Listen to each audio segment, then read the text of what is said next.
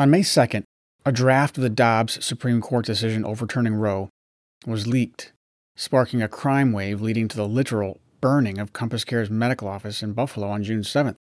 On June 13th, New York Governor Hochul signed a bill to investigate pro life pregnancy centers, calling pro life people Neanderthals.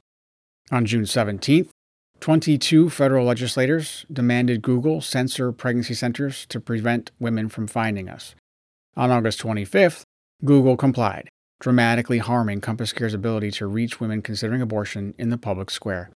To date, over 70 attacks have occurred against peaceful pro life pregnancy centers nationwide, many of which the pro abortion terrorist group Jane's Revenge has claimed responsibility. No Department of Justice press releases, FBI manhunts, or arrests have occurred at the time of this recording.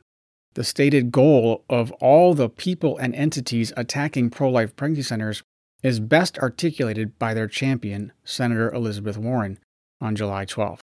Quote, We need to shut them down all around the country. End quote. An odd twist.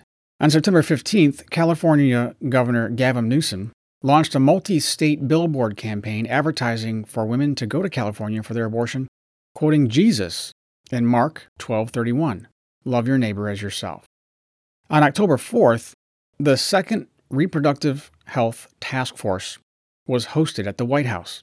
There, both Vice President Harris and President Biden insisted they would enshrine abortion as a right through the legislature if they controlled the House and Senate after the midterm elections. But a new and odd twist in the support of abortion is being used. VP Harris invoked Christianity. What is the connection between the recent efforts to shut down pro life work and using Christianity to promote abortion? Making abortion a right through a federal law would trump religious liberty, especially if a case could be made that abortion is supported by the Christian religion.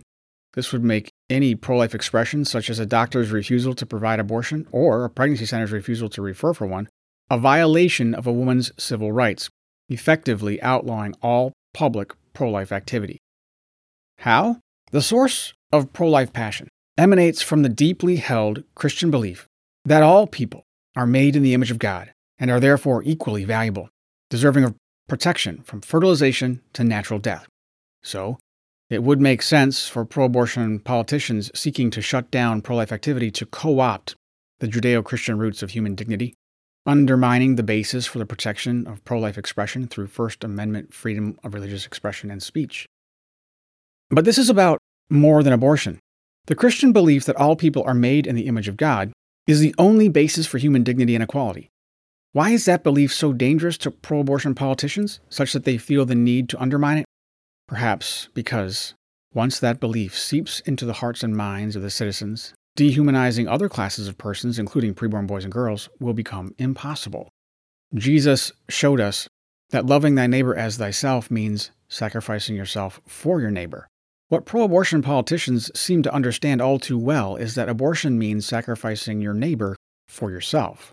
And sacrificing others for one's own interests is absolute power. So, what's next? Despite all the headwinds, we will not drift off course or let our sails slacken in discouragement.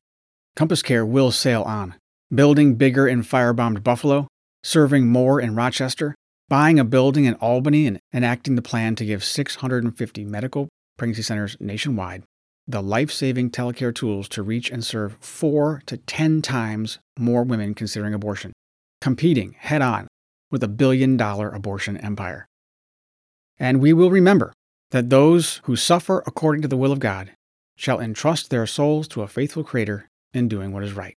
1 Peter 4:19.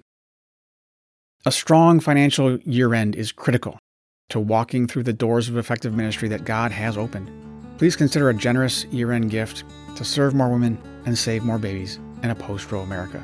To learn more and donate, go to compasscarecommunity.com.